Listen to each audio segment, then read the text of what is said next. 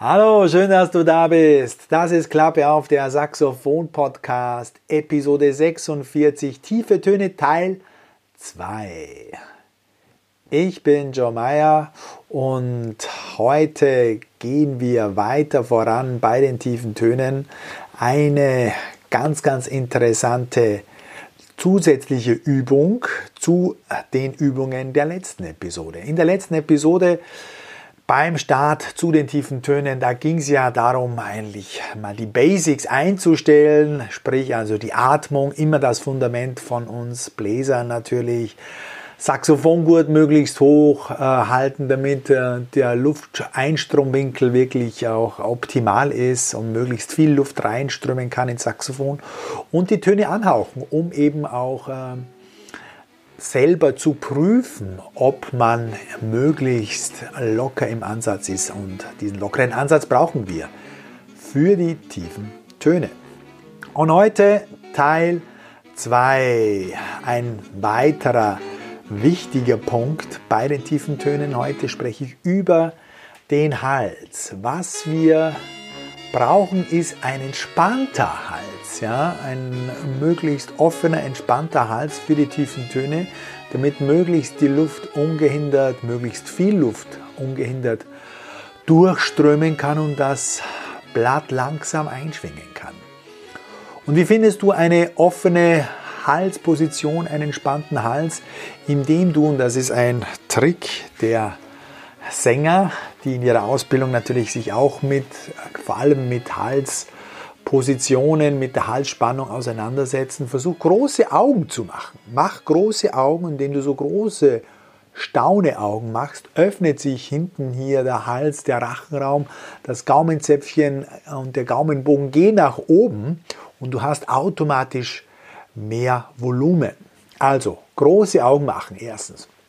Zweitens, Stell dir vor, du hast eine heiße Kartoffel im Mund. Oh, oh.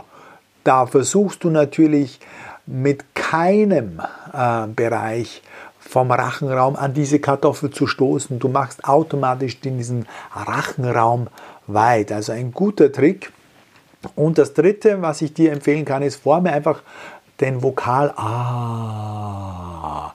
Mit A wird natürlich auch alles ganz, ganz weit im Mund- und Rachenraum und mit dem hängt natürlich auch der Hals zusammen. Und jetzt machst du folgendes. So stelle ich mir das vor. Du kannst eine dieser drei Übungen dir jetzt gedanklich, ja, gedanklich zurechtlegen, fokussieren. Entweder das A oder die großen Augen oder die heiße Kartoffel. Probieren wir es jetzt hier mal mit A. Also ich sage ein A und dann hauche ich das H1. A. Und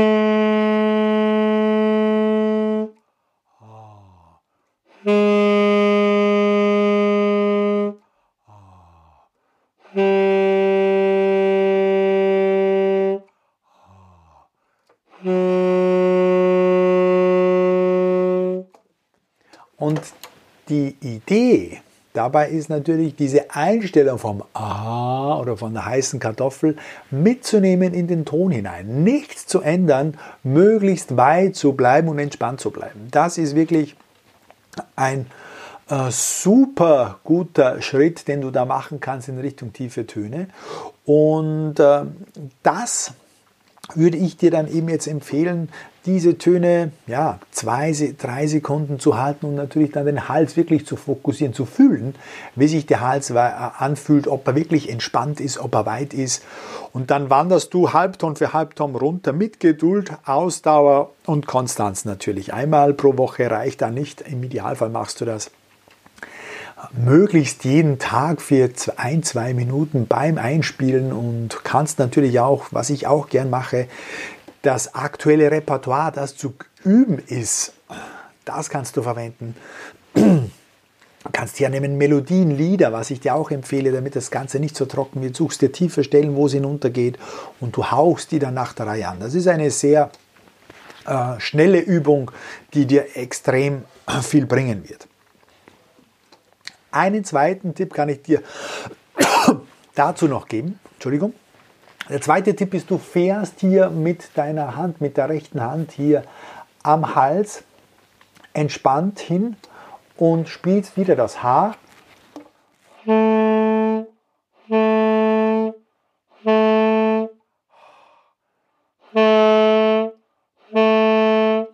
wenn du hier die Hand am eigenen Hals hast, auf dem Video siehst du das natürlich viel, viel besser. Wenn du die Hand hier am Hals entspannt hast, dann fühlt die Hand hier, wie der Hals weit wird, wenn die Luft kommt. Ja? Also der darf nicht äh, eng bleiben.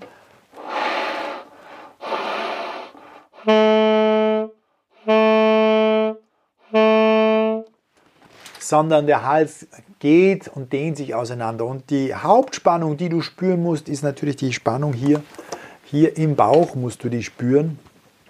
Eine angenehme, wie ein Expander, so unter dem Rippenbogen. Äh, da ist eigentlich die angenehme Spannung. Zu Hause, aber oben muss alles möglichst entspannt sein, damit du ökonomisch und mit wenig Kraftaufwand spielen kannst. Ja, das war der Tipp für heute. Was ich dir abschließend noch mitgeben kann, ist natürlich dieses rotierende Üben, ist ganz, ganz wichtig. Du hast jetzt schon mehrere Tipps bekommen.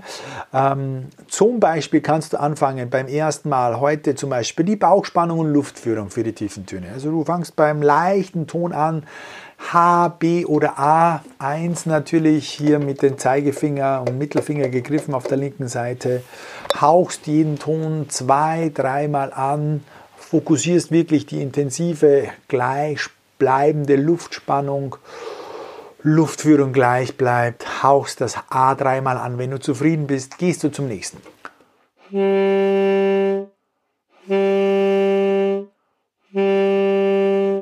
Passt. Und jetzt mache ich einen Halbton tiefer.